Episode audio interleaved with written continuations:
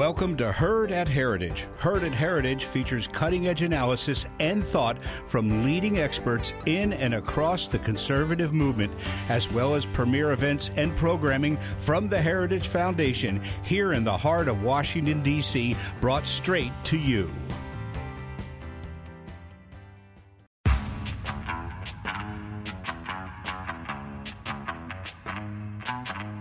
Hello and welcome back to The Power Hour, the Heritage Foundation Center for Energy, Climate, and Environment's podcast. I'm your host, Jack Spencer, and I've been abandoned by everyone. We don't have John Pott today, we don't have Lauren Evans today, and you already know the sad story of everyone else who left me. No Rachel, no Travis, no, no, no one. But it's not really no, no one. Of course, someone's here helping. We have a new face in the studio today. Her name's Sandra. I don't know much about Sandra. I just met her last week. But she's, uh, I think you're an intern here at the Heritage Foundation, is that right? Yes, I'm a digital productions intern here. So we have turned the production of the Power Hour over to an intern.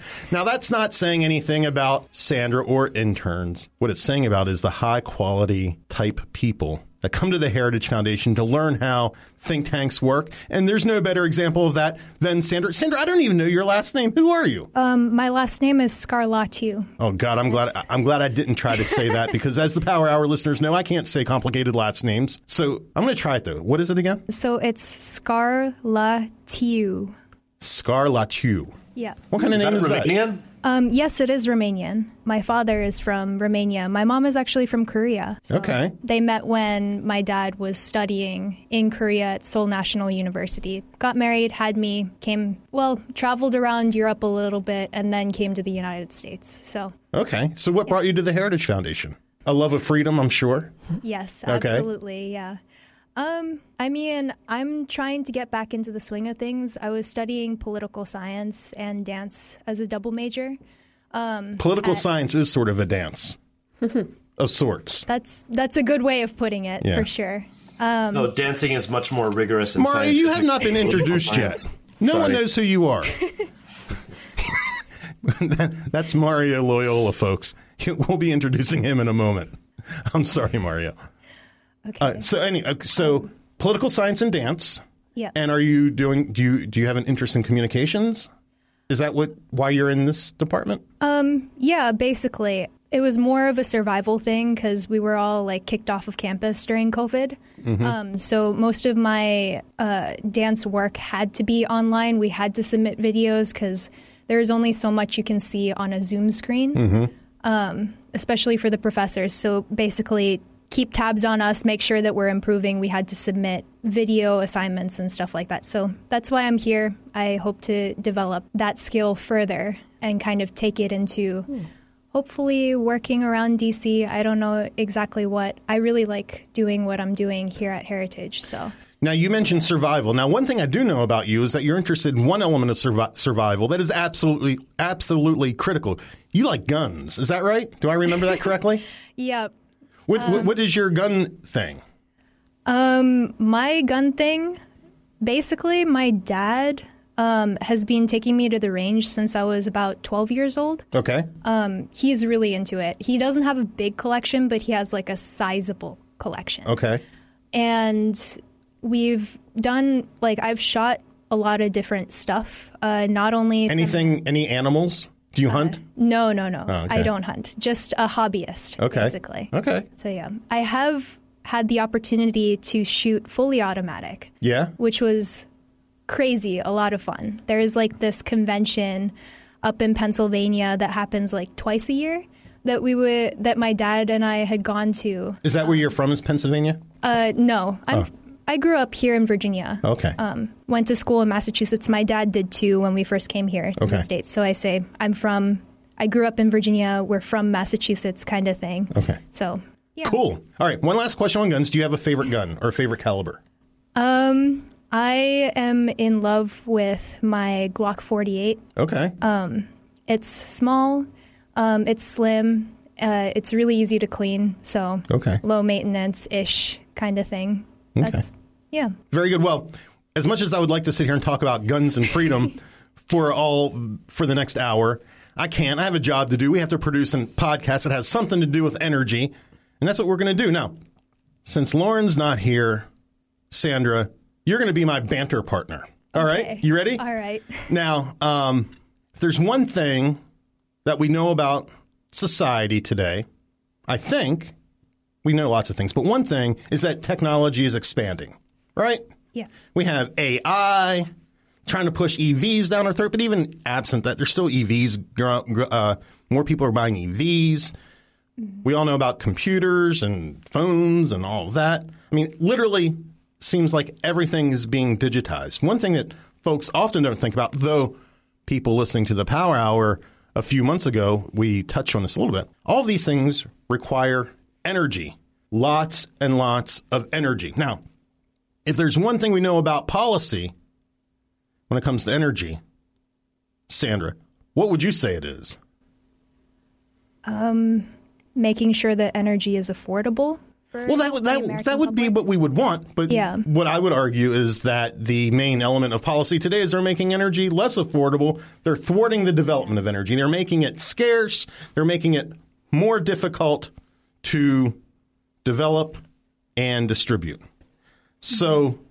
this, to me, seems like a pretty big problem. We're becoming more technologically advanced and more technologically, more than that, dependent. And that's going to require far more energy, yet we have less, much less of it. And we're I shouldn't say we have much less of it. We are headed towards a trajectory of producing much less of it. Mm. That's a problem, I would say. Now, don't you wish, given this problem that we both agree that we have, mm-hmm. and that I don't know much about it, and I don't want to be presumptuous, but I'm going to presume you don't know a lot about it. No, I don't. You know, it'd be nice if we had someone here to talk to us about this. Oh, yeah. You know it would be even better? If we had two people here to talk to us mm-hmm. about this issue. And you know what? You know what makes the Power Hour so awesome? What is that? We have not one but two people. Now I'm going to introduce you to them. I'm going to introduce everyone to them. I already gave you a sneak peek. I'm welcome, welcoming back to the Power Hour our old friend, Mario Lo- Loyola. Mario, who is a senior research fellow here at the Heritage Foundation on uh, energy and environment. He does a little bit of everything and knows a lot about a lot of stuff. Mario, welcome back to the Power Hour. Thank you for having me. Last but not least, second, but not for any reason other than that's how I have them listed, we have a new guest to the Power Hour, Annie Chestnut Tudor. She is our policy analyst for tech policy here at the Heritage Foundation. Annie, how are you today? Hello. Good. I've been restraining myself from commenting. I've been wanting to say things, but I didn't want to get in trouble like Mario did. So no, you, I'm free. I can talk. you, you, you could have talked. I would have given you a hard time, but giving each other a hard time is part of the Power Hour. Um, now, we don't have a ton of time today, and I've already spent way too much time talking to Sandra. But now I want to just take a couple of minutes and talk to you, Annie, because I already talked to Mario and introduced everyone to him. Let's get to know you a little bit. Now, um, you come from Capitol Hill. Correct. And career-wise. You, career-wise. You don't come. You weren't born, born on Capitol Hill, which is good. Um, what did you do on Capitol Hill? I worked in the Senate for eight years. I was with Senator Johnson and um, actually started as a communications assistant before moving to the legislative shop, as we like to call it. And um, my final position there, I was his Commerce, Science, and Transportation Committee staffer. He was on that committee, um, which includes tech and telecom issues. Um, I also handled energy for a while, so have a little bit of background on that general topic. And then I worked for Senator Lee, uh, still handling Commerce, Science, and Transportation Committee issues before coming here. So Lee and Johnson. Yes. You the, are the you, you are a freedom lover then. That. Yeah. Nice, nice, nice. Those are two great senators for sure. Now, what do you do when you're not tech policying? Mm. Yeah. Um, well, I also have another part-time job, or I have a part-time job uh, working at a winery in Virginia. Okay. And um, mainly doing... Are you a snob and I didn't realize it? I really don't like that term, or I feel like, yeah. So you are. You just don't want to call yourself that. Is that what you're saying? I like to talk about wine. I like to try fine wines, yes, but I also love a good wine that is a bang for your buck. I mean, if you can... Would you drink it out straight out the bottle? No. Oh, man. All right. I'll still, uh, since you're here, we'll still do the podcast, but I have questions have about I it. Have I ever? Maybe. I'm just teasing. Well, that's um, cool, though. Yeah. So there's that. I've taken some wine classes to kind of boost my knowledge. And then, I don't know, I've I've run... some marathons, half marathons okay. here and there. I kind of go through waves of I'm training for a race and then I don't run at all. Okay. Training for a race, don't run at all for a few months. Okay. Um, and then, yeah, I don't know. Mario, yeah. Are you a wine guy? Um, I have made a serious effort to be a wine guy. Okay. We're on a, on a scale of one to, do you think that you could have a reasonable conversation about wine with Annie? Well, having lived in Washington, D C for many years, I can speak authoritatively on a broad range of topics that I don't really know anything about. Okay. So, yes. All right. Very good. All right. So we've got that. Now we know who Annie is. She is a wine-sipping snob. No, I'm kidding, of course. Totally kidding. Connoisseur. Um, wine connoisseur. Can we say wine, that? Wine connoisseur. Maybe? Yeah, you can say that. Great. So now let's get to the topic at hand. We there there are two things happening here. There's this expansion of technology and the energy that it's going to need. And the, and then we have these energy policies that are making energy far more scarce and more expensive and more difficult to produce and distribute. And given that technology will be a is and will continue to be a central pillar of society, of our economy, of culture, this seems like a problem that we need to understand and fix. So um, I know you both have broad expertise across the spectrum of these issues, but what I want to start with is um, we'll start with Annie. I'm going to ask you, what sort of energy requirements are we thinking about? Like what what is it that's driving um, in, in tech space and what's driving this? And then, Mario, I'm going to come back to you, and I know you'll have stuff to say on the tech side too, but I want to get from you sort of what are the energy challenges, and then we'll get into some solutions, and we'll see where the conversation goes. So if everyone's cool with that, Annie, what is like what's happening in the tech space that is causing this greater demand in energy?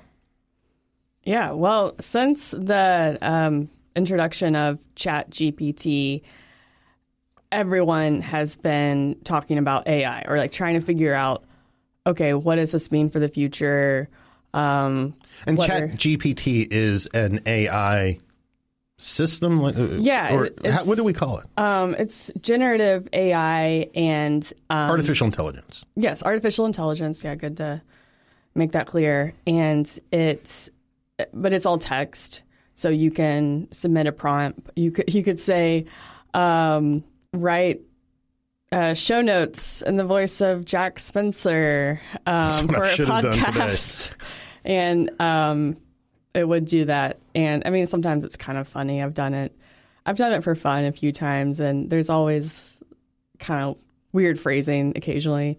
Um, but that suddenly everyone's talking about how it can revolutionize. Now, like A I is actually different. Levels of A I have actually been around. It's not that ChatGPT is like the first um, introduction of A I, but it, it was a new one. And uh, there have been a few articles that I've seen recently uh, talking about the energy consumption that A I requires. That the some of the headlines uh, generating an A I image takes up the same amount of energy as charging your smartphone. Um, the text is a little less energy, about sixteen percent of your smartphone. So in other words, when people ask A I to do something, it takes a lot of energy to do that thing. Yes. And as more and more people ask A I, I, I would imagine there are two things that are happening. We... There are more of us asking A I or using A I to achieve a task, mm-hmm. and those tasks are becoming more and more complex, and that that would probably result in a um, a compounding impact on energy usage over time. Yeah. And then energy demand, right? I mean, just it'll mean that we need even more energy, more electricity. Yeah. And and that's just the A I side. There's the whole, and I didn't mention this in the beginning, but I think that this is one that um, that will also be a big deal, which is the whole um, crypto side. Yeah. Both, um, you know, just the, the, mi- the mining, the mining, just the just the uh, the expansion of blockchain as a tool for any number of financial um, trans uh, financial activities. Seems like it will have, a, and then you'll probably have, I don't know about this, but I'm just guessing, a, you will have a coming together of A I and and um, blockchain stuff, and it just exacerbate, I shouldn't say exacerbate, because that implies a neg- negative. I don't think this is negative at all. Um, it, it, it amplifies all of these sorts of things. Mm-hmm. Is that fair? Yeah, I think so. I mean, the servers... Um, require that's why the blockchain that uses so much energy, because it, it requires so many servers, and then the servers get really hot, so then they have to cool it. So also using a lot of water as a resource. There's some article I saw that um, I can't remember now, but there's some warehouse of servers where they said they there was actually a cloud because of the humidity. Mm, mm-hmm. They, it actually created an artificial cloud, and it started raining on the servers, which is kind of hilarious. That sounds like a perfect eco, perfect ecosystem that they've created. Yes. Um, Mario, let me follow up the question that I gave to Annie. I'd like to hear any thoughts you have on that, but I'd like you to get into some of the energy problems that we're that we're facing. Yeah, I mean, just remember that what's on a on a microchip. Remember, I forget what it, the person who said that microchips will double every year or reduce in size by half every year or something. What's, Moore's law, is that that? More, yeah, so one of those. Uh, you know, so these components, hard drives, C P Us, graphics processing units, G P Us, have gotten smaller and smaller and smaller and smaller every year, but they pack a lot more energy into them every single year at the same time. And I have, you know, a fairly fancy computer uh, that I built myself last year that I'm pretty proud of. It's got a Intel C P U in it, and the C P U is small. It's the size of a, you know, like a thick credit card or something, but it's surrounded by all these fans. And I always wondered, what do you need all these fans for? Well, when I'm doing video editing on this computer, or let's say someone, a friend of mine, is playing video games on this computer. Of course, I don't have time to play video games, but let's just say someone's playing video games on this computer. It will heat up the entire room to several degrees hotter than the rest of the house, just because of the electricity on this credit card-sized C P U. And when you look at a data center, I mean, a, a single data center can consume, you know, seven kilowatt, um, seven kilowatts per rack. With with A I, uh, that can go up to thirty or forty kilowatts per rack. You know, an A I, uh, the the head of, of Google was talking about how a, an, a search assisted by artificial intelligence, a Google search, normal keyword Google search assisted by artificial intelligence, could consume ten or twenty times more electricity than a simple keyword search. Uh, and so what we're looking at in the age of A I is not just a dramatic increase, an exponential increase in the energy requirements of the tech sector, in the electricity requirements of the tech sector. And that's going to make America's, you know, continued dominance of high tech increasingly dependent on affordable, reliable electricity. And that's something that we shouldn't take for granted. We've always had it. We've always had it. And it's one of the reasons that we've been able to, our, that U S manufacturing has been able to compete with Europe and with Japan and now China, uh, is that we've always been able to deliver, you know, affordable, competitive electricity. We've always had energy abundance. And in the time that, uh, you know, Germany's, European electricity is now three times what it was, uh, three times more expensive than it was just a few years ago in twenty nineteen. That's partly a result of Russia's invasion of Ukraine, disrupting the supply of natural gas. But it's also a result of, you know, we've talked about this many times, Jack, of Germany uh, pursuing this this heedless rush to s- deploy solar and wind uh, without realizing that it's making the entire electricity grid in Germany inhospitable to nuclear for reasons that we can get into. And so Germany's had to retire its entire nuclear fleet, not just because of the in political influence of the Greens, of the Green Party, but also because the grid is now becoming incompatible with nuclear because all of this solar and wind uh, is so intermittent and so variable that it requires different kinds of energy sources to back it up.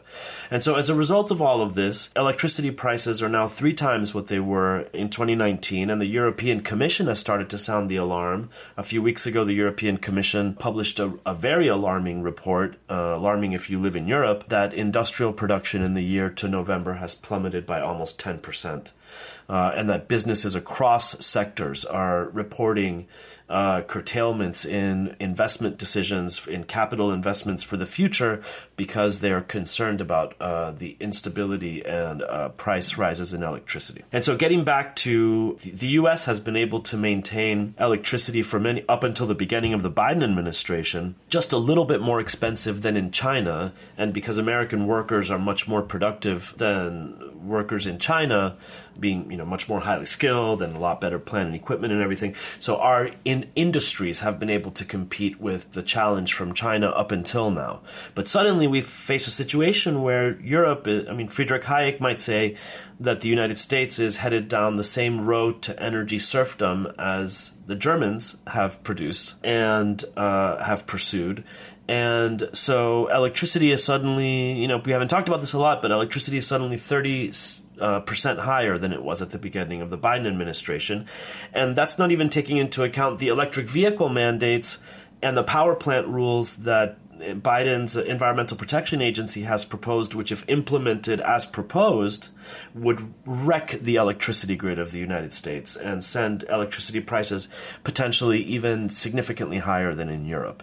And so we could be facing, you know, we could be shooting ourselves in the foot in terms of making the single most important variable factor of production, of industrial production, which is the price of electricity, so expensive that we have that we could be doing what Europe has done, which is to make their exports totally uncompetitive. And if we make our exports total, if we make our exports totally uncompetitive, the future belongs to China. And I would say that the problem is even more acute with high tech, uh, because now we're embracing, you know, across the gamut, we're embracing antitrust policies that are uh, interfering with the efficient allocation of resources and innovation uh, in the tech sector. Uh, we're embracing a series of policies that are a delight to the Chinese Communist Party because they're uh, going to make much more difficult for America to maintain its dominance of technology. And remember, the United States has been at the forefront of every technological revolution almost since the beginning of the Industrial Revolution. The last century has been a century of one amazing American innovation, technological innovation after another. And, you know, we really risk all of that coming to an end here at the at the very moment where the rise of artificial intelligence is going to requ- is going to make the price of electricity and cheap electricity even more important than it has ever been. So I guess kind of what we're what we are anticipating, if we stay on the same trajectory that we're on, is that as tech as the tech economy grows and requires more energy, at the same time our energy economy shrinks, that's going to make the United States less able to engage in that space, and we'll be pushing it off to others, predominantly probably China, um, who don't have those same constraints. Is that a fair synopsis of what we're facing? Oh. One one hundred percent, and and nobody gains, by the way, because we've you know it's amazing how effective the environmental activists are at shooting themselves in the foot, because the net effect of this, among other things, I mean the the whole motivation of this is supposed to be climate action and reducing carbon emissions. The net effect of this is going to be to push industrial production to places like China and India, which have much more dependent on coal than we are, and much looser environmental constraints. And the net effect is going to be potentially to the net effect of all these policies is potentially going to be uh, per, you know, per unit increase in carbon emissions, when, you know, the greatest uh, reduction in carbon emissions that the world has ever seen has come from the shale revolution and the switch from coal to natural gas in the United States. Well, I guess that's one positive aspect, given that the amount of carbon that societies emit is a ge- is generally a good indicator of how successful they are. So I'm all for the increase in, in carbon emissions. Just wanted to put my uh, opinion out there on that. Yeah, and it looks like you're going to say something. Yes, I've compiled some data, and right now, seventy-nine percent of our consumption of energy comes from petroleum, natural gas, and coal. Only twelve percent comes from renewable energy. And on top of that, the cost for the levelized cost of electricity for new coal and natural gas plants is sixty-one dollars per megawatt hour. But the cost for renewable resources, the cost is seventy-two dollars per megawatt hour. So renewable is more expensive. It also currently has a much lower capacity. And when you also read headlines like estimates that in twenty twenty-seven, A I servers could use up to eighty-five to one hundred thirty-four terawatt hours annually. And to put that into perspective, that's similar to what Argentina, the Netherlands, and Sweden use for their electricity per year. I mean, it's just not convincing that like renewable energy would be able to meet the demand of these technologies. Yeah. And like we have a huge gap if we keep making it harder and harder for us to extract other resources, the, you know, the more fossil fuel resources, as they're called. It's a huge problem. I think that's something that Mario was getting to. Mario, isn't it the case that even the numbers that Annie pointed out aren't completely transparent, because even though renewables, even though renewables from a percentage standpoint represent a growing amount of energy, that, that's not really a fair way to look at it, because they all require um, hydrocarbons or nuclear to back them up. Yeah, hydrocarbons, actually. I mean, they require, it's solar and wind require hydrocarbons preferentially to nuclear to back them yes, up. Yes, yeah. Uh, and so that's one of the things that, you know, I'm going to be coming out with an article at the Daily Signal here uh, in the next couple of days that says that not only uh, are the climate activists putting all their eggs in one basket of solar and wind, it's the wrong basket, because what they should be doing, if they were pursuing their objective of a zero carbon electricity grid in a rational way, is building out nuclear, which the mm-hmm. International Energy Agency and other international organizations that have totally drunk the climate Kool-Aid have been recommending for years, that we need to achieve net zero. We're going to need to double or triple worldwide nuclear capacity.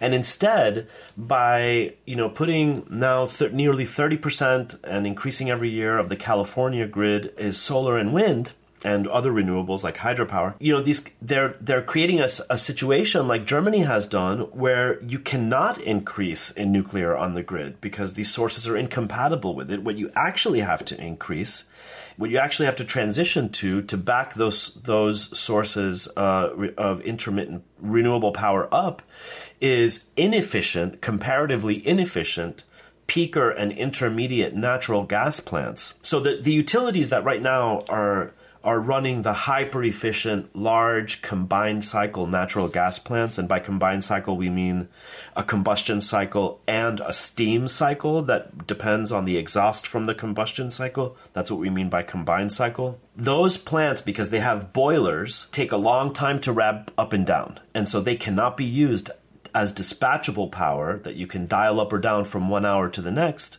to back up these renewable sources.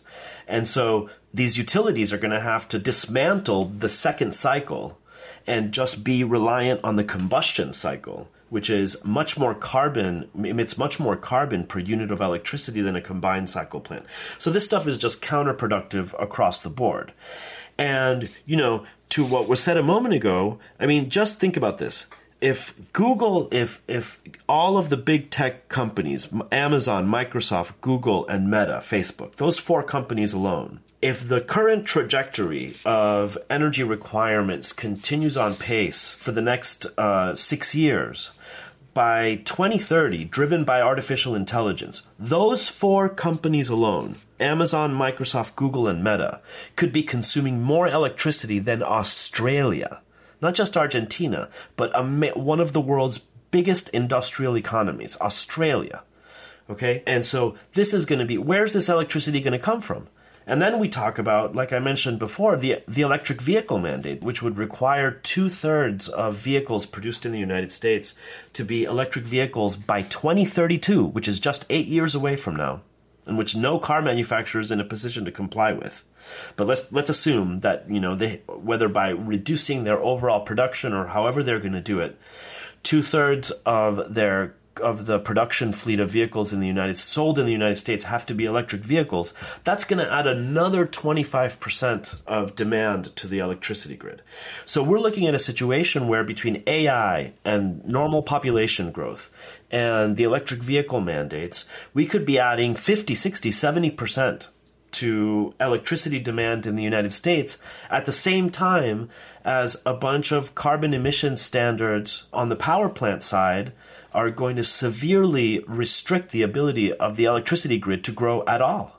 And so what we're going to what we're going to be looking at is uh, is you know potential ener- is is real energy scarcity for the first time ever in the history of the United States. We're I, going to I, be having energy scarcity. I think that um, I agree with everything you said, but it's not that the, what you just described won't happen. Well, it will end up in energy scarcity. But what I think will happen is the people will end up having not having access to energy. And what I see happening on the tech side is that they're not going to – I think – this is my theory or whatever. I think that they are hedging against that future, and that's where I want to take the conversation now in because they are investing in, in small modular nuclear reactors, things like that. I don't think that they're doing it because they want to reduce carbon dioxide or anything else. I think that they see – that they will not have access to the energy that they need through normal channels, and they are taking it upon themselves to ensure they have access to that energy, and they're willing to pay that nuclear premium so that they can continue doing business. I don't know. What do you guys think about that? I, w- I want to get into the part of the conversation of what people are doing and sort of how do we respond to this, and I think that the tech companies will be just fine because they are actually building – they are seeking the S M R stuff, which is a great option for them.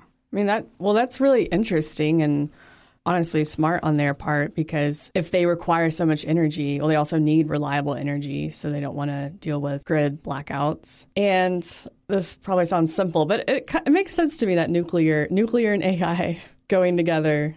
Yeah. That makes sense. Mario, what do you think? Uh, yeah, I just think that their companies like Google and, you know, Amazon are facing a stark choice here, which is that they either have to secure reliable sources of cheap electricity, cheap and reliable electricity here at home, or they're going to have to move their operations somewhere else.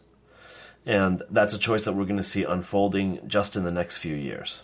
And the, one of the results of that will be, I predict, if we stay on the same policy trajectory, is that they will have the energy they need. We won't. Mm. There will be tremendous societal impact of these green policies. But as is always the case, established interests, powerful interests, they'll be just fine. And that's what I think you see happening right now. Here's another problem, I think, with all of this. And this is when I start getting all excited, is that a lot of people like talking about the role of nuclear energy and all this. And I'm an advocate of nuclear. I've spent a career talking about why I think nuclear is important. I have very little faith that S M Rs or nuclear in general are going to meet this growing requirement, because I don't see how – when I look at the policies that are being proposed, the best they do is to subsidize a handful of nuclear plants. And that is not how a sustainable industry has ever been built, and it won't be built this way, and especially whenever it's it's so policy dependent. The whole idea, the way people are looking at it now, is that nuclear is a good choice, not because it produces reliable, clean, affordable energy, but because it's carbon free. And I, d- despite what people think, I, I just I can't get on board with, and I don't think that society will over the long term be on board with the idea that reducing carbon is the primary driver of energy policy or social policy. And that once that starts to fade, because the whole push on nuclear has been hooked onto the carbon wagon, that all of the support, the things that were driving it forward will dissipate.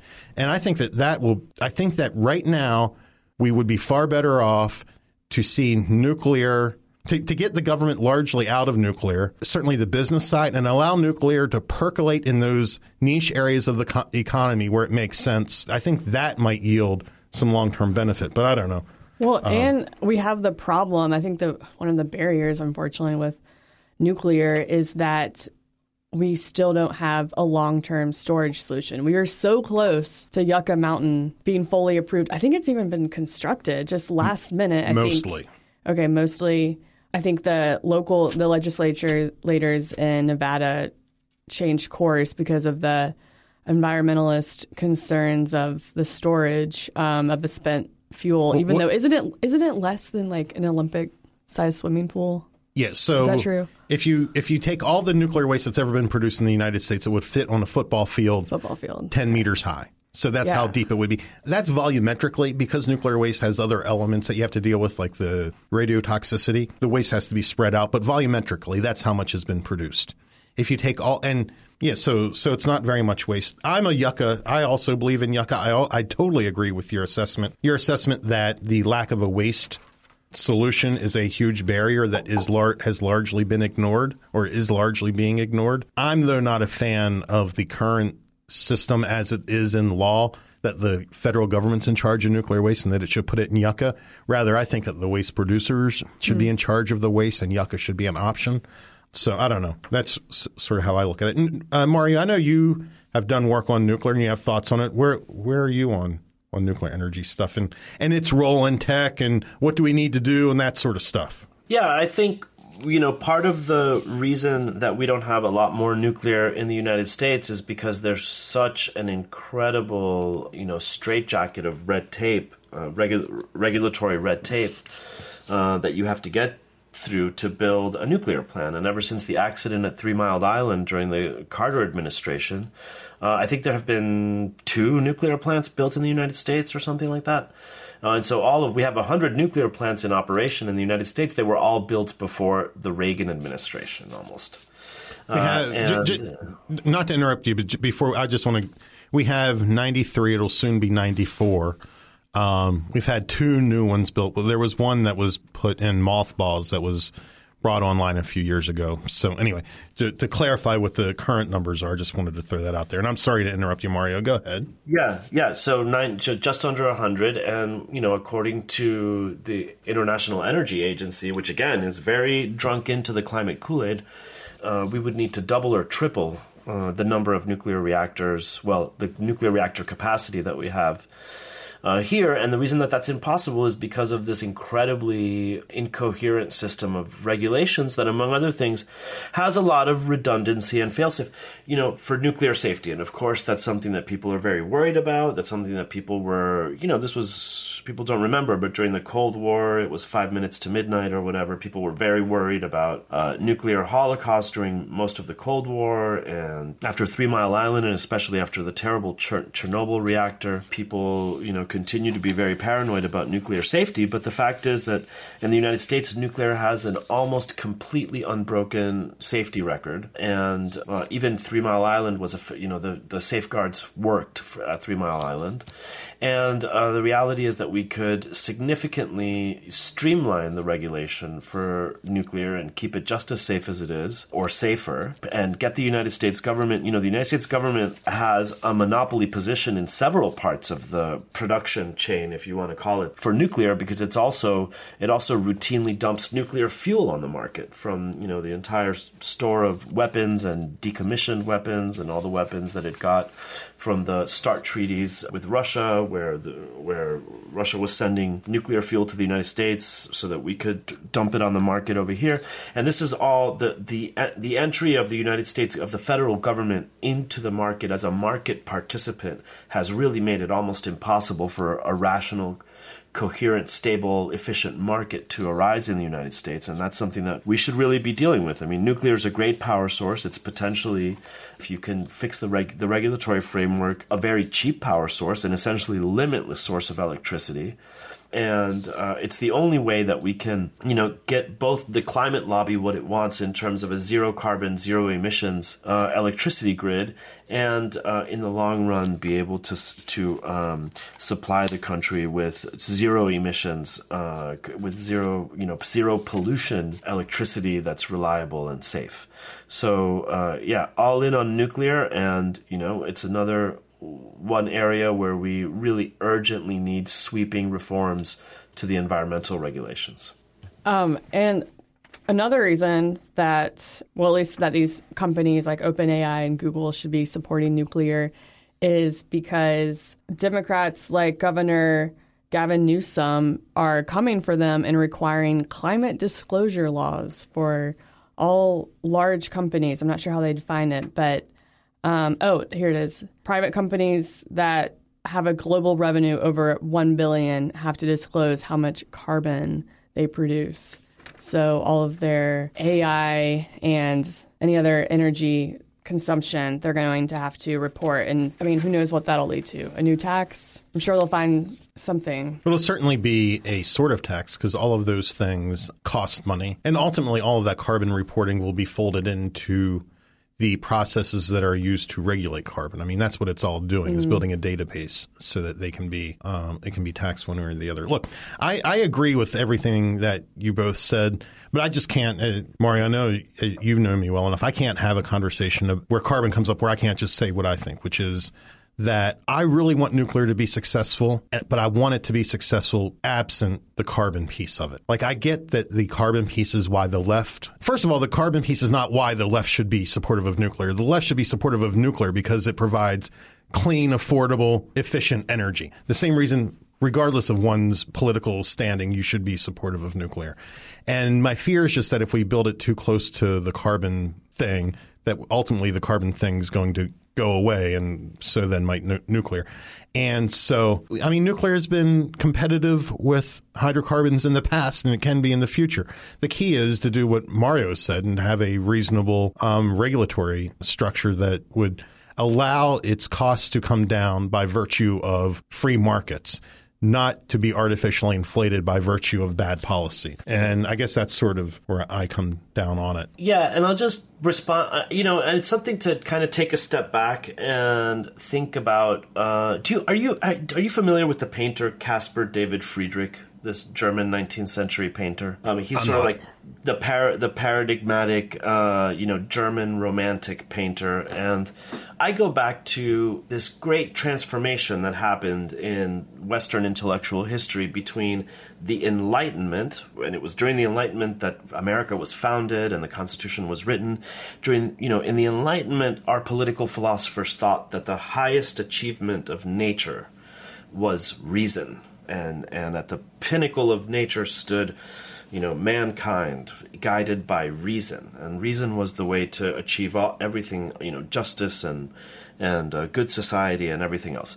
And then at the beginning of the Industrial Revolution, we have this new movement arise in Germany, where so many bad ideas have started, that said that no, man is, mankind is actually spoiling the environment. You know, and uh, Caspar David Friedrich, and this is German Romanticism, and this became to me the this is the how I really understand what it what is otherwise very difficult to understand, which is why the environmental why environmental advocates pursue so many policies that are counterproductive to what they say they want. We saw uh, an effort to reform, uh, if you remember when the inflation re- so-called Inflation Reduction Act, one of the most hilarious misnomers, one of the most tragicomical misnomers in the history of, of American legislation. Uh, the so-called Inflation Reduction Act was should even be liable, criminally liable for false advertising just for calling it that. But anyway, topic for another show.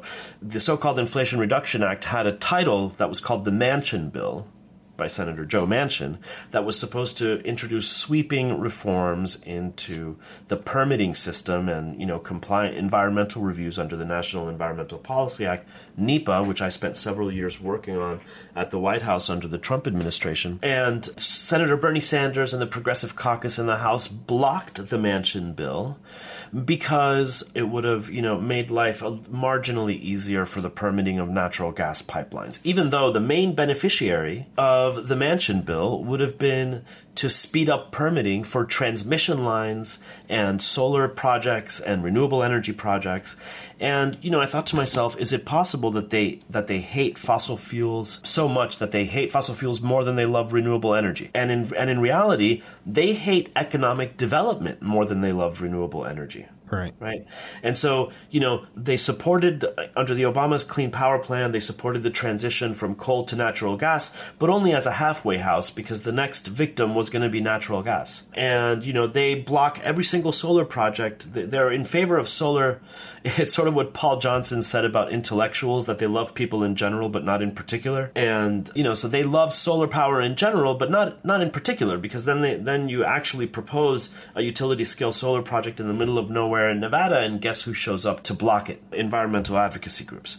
And so at the end of the day, what explains that, you know, they're not, they say that they're for renewable energy and for reducing carbon emissions, but actually what they're, what they are for is stopping capitalism. And if you listen to Bill McKibben and all of these kinds of Naomi Klein and all of these kinds of environmental advocates, what they, they're not really pro-environment. They just, they're just anti-capitalist. Right. Right. And they're just really co- they're just really communists at the end of the day, is what we we Cuban Americans yeah. would call them. Right. Well, so would us. Uh... There, I was going to say something horrible, but I'm glad that I didn't. Um, so do uh, any, so do, do all red-blooded Americans uh, agree with that? They are communists, and that's why we shouldn't buy into their, or even I think, even give their stupid carbon arguments the time of day, because it's all just made up. It's a head fake. Mario, thank you. Thanks to everyone who took some time out of your day to listen to the Power Hour.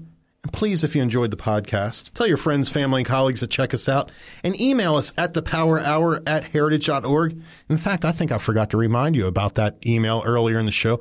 Email me at thepowerhour at heritage dot org. Tell me what you thought of this show. Tell me what you want to hear on future shows. Tell me whatever you want. You can just email me to say hi. As I mentioned earlier, everyone's leaving me. So just, you know, be a friend. Now, before we end, Annie and Mario, are, is there anything else that you'd like to add? Annie, we'll start with you. Nothing from Annie. Mario, I know you have at least one thing to add. I just remember my chemistry professor in high school had a great, you know, lots of great sayings. And one of them, which he used particularly with me, uh, was, Mario, don't practice stupidity. You're so good at it already. And uh, I would just I would just sometimes want to remind uh, environmental advocacy, environmental advocates to not practice stupidity. They're already good at it already. They, they just, if we could only guide them towards a rational uh, strategy for accomplishing the goals they say they want, we would we would all be much better off. Yes, uh, absolutely. And in no area is that perhaps more consequential than technology and the need for energy. Now, before we go, Annie, I need to ask, do you have anything coming up that you want to bring mm. to people's attention? Are you on social media that you want to, or where can people find you, that kind of thing? Do you yeah, have anything? Please follow me on Twitter at Annie Chestnut. I, right now, I think I have eleven followers. So would love to increase that. We are going to blow it up. Come on, Power Hour. Uh, yeah, I, nothing really. I, I just I was in a panel yesterday that was a different topic on some of the social media platforms' failures to protect kids online. So you can find that, the video of the live stream online on YouTube or Heritage's website if you're interested in that topic. Very good. Mario, what do you? Where can people find you? What do you have coming up? I know you have a piece coming out soon on... Um, on Europeans, uh, the, or you, you just did one on the industrialization. Anyway, um, you tell you tell us what we, what you have coming up. Yeah, so I just had a piece in The Hill uh, talking about uh, this European Commission report I mentioned at the top of the hour uh, about how industrial production in Europe is in free fall because of uh, tripling of electricity prices in just a few years. I've got another piece coming out in the Daily Signal about how I mentioned environmental advocates are not only putting all their eggs in one energy basket, but it's the wrong energy basket for what they say they want, which is renewable and wind, which is locking them into, like I said, uh, intermediate, uh, uh, inefficient uh, fossil fuel power. And yeah, otherwise, I've got, uh, you know, we've got. I'm a professor at Florida International University, where I put together a big conference every year called the F I U Environment Forum. This is going to be on February twenty-second and twenty-third. On February twenty-second, we're going to have a great debate that's going to be live streamed by Foreign Policy Magazine. Uh, that's going to be about the promise, the so-called promise and pitfalls of climate policy. Nice. Uh, and uh, there's going to be Kent Lastman, president of Competitive Enterprise Institute. And, awesome, uh, Carrie, dude. Carrie Emanuel of Massachusetts Institute of Technology, and uh, Susan Glickman of the Clio Institute in Florida, three very, very different perspectives on climate policy. And uh, it's going to be a university-wide event that will be live streamed at Foreign Policy Magazine. So I'll put, I'll be up with a piece at the Daily Signal uh, so that people can uh, find their way over to it. But if you're, uh, you know, I timed this conference very deviously for the end of February, because I remember when I lived in Washington, D C, that's when I was about ready to slit my wrists uh, uh, with the weather. Uh, so if you if you're sick of winter and you want to come down to Miami, uh, somewhere warm and sunny where you can enjoy the beach and come learn a lot at a great environmental conference, come down to the F I U Environment Forum, February February twenty-second and twenty-third in Miami on the campus of Florida International University. You're more than welcome. Awesome. Sounds good. Now, Sandra, thank you for your help. Do you have any final thoughts on this conversation? Oh, no, it was just a pleasure just well, listening to all of you, like, go off. Nuclear energy, um, A I, things of that sort. I really appreciate um, all of the new information. Well, there you have it. Sandra, you did awesome. Thank you so much for your help. Um, remember to email us at the power hour at heritage dot org. Thank you, Annie Chestnut Tudor and Mario uh, Loyola. Thank you both for being a guest, and most importantly, thanks to all of you for listening. We'll see you next time.